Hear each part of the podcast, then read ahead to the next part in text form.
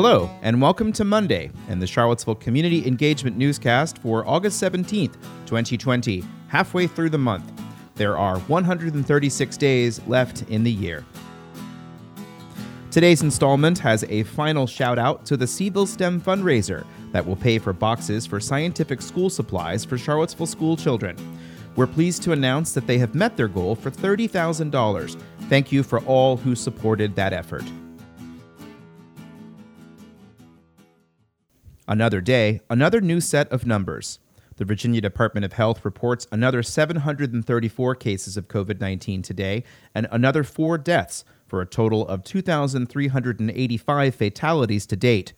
The statewide seven day average for positive tests has dropped to 7%, a figure that was last reported on July 15th. That's when caseloads were in the middle of an increase in the Commonwealth. This average hit a high of 8.2% on July 21st. There are another 18 cases reported in the Thomas Jefferson Health District, with seven from Albemarle, two from Greene, one in Fluvanna, five from Louisa, and three from Nelson. There were no new cases reported from Charlottesville and no new deaths in the district, keeping the death toll at 44 in the district. The COVID 19 reproduction rate in Virginia has increased, but only slightly, according to the latest model from the University of Virginia Biocomplexity Institute. The reproduction rate listed in the August 14th report is at 0.917 statewide, up from 0.909 on August 7th. Numbers higher than 1 indicate higher levels of community spread. 16 health districts in the Commonwealth are experiencing surges of cases, including three in the Southwest and one in the Central region. The far Southwest region has a reproduction rate of 1.139.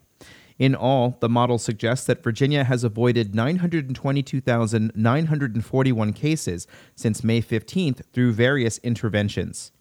The model itself has been updated this week to take into account past and current trends and to factor in possible increases due to school reopenings and changing weather patterns.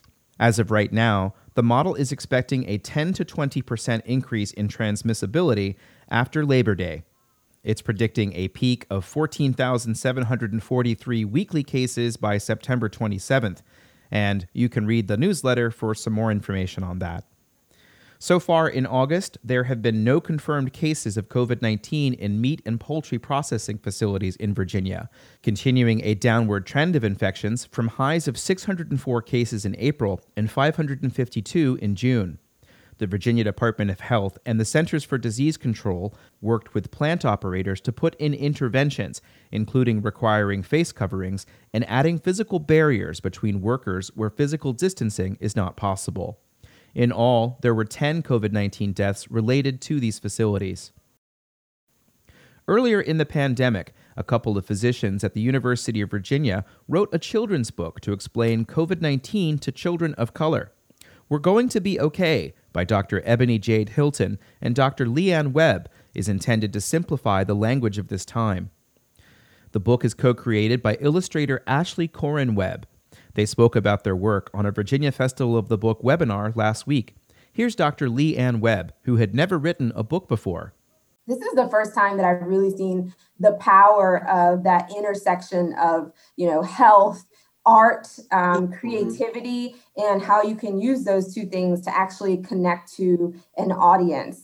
Her sister in law, Ashley Corin Webb, had 10 days to draw the book it was exciting, uh, an exciting challenge. And I think it was exciting because the purpose was to serve. And that's mm-hmm. what drives um, drives me in what I do and why I do what I do. The illustrator likened the collaboration to a beautiful dance. I need the information. I obviously don't have the the knowledge that Ebony and Leanne had. So, you know, I need that. And then I'm like, give that to me and I'll, I'll figure out how to present it in the way um, that we can hopefully make it resonate with people.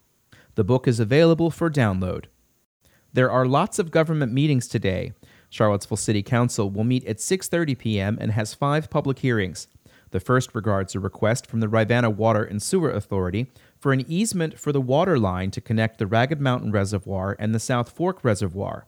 The project is the second phase of a community water supply plan adopted by Albemarle and Charlottesville in January of 2012. Another one of the public hearings is for a request to support the three smart scale applications being submitted by the Charlottesville Area Metropolitan Planning Organization. Council will also hold a second reading on changing the city's ordinance to allow firearms to be prohibited on city property. Also meeting today are the Albemarle Architectural Review Board at 1 p.m.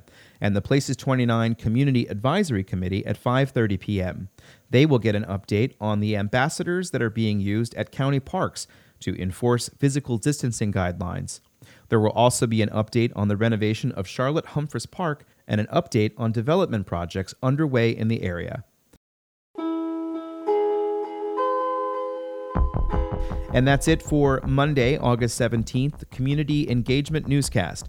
Thank you for listening. I'm Sean Tubbs, your host, and if you have enjoyed this or if this has information you think is important, please send it on to a friend.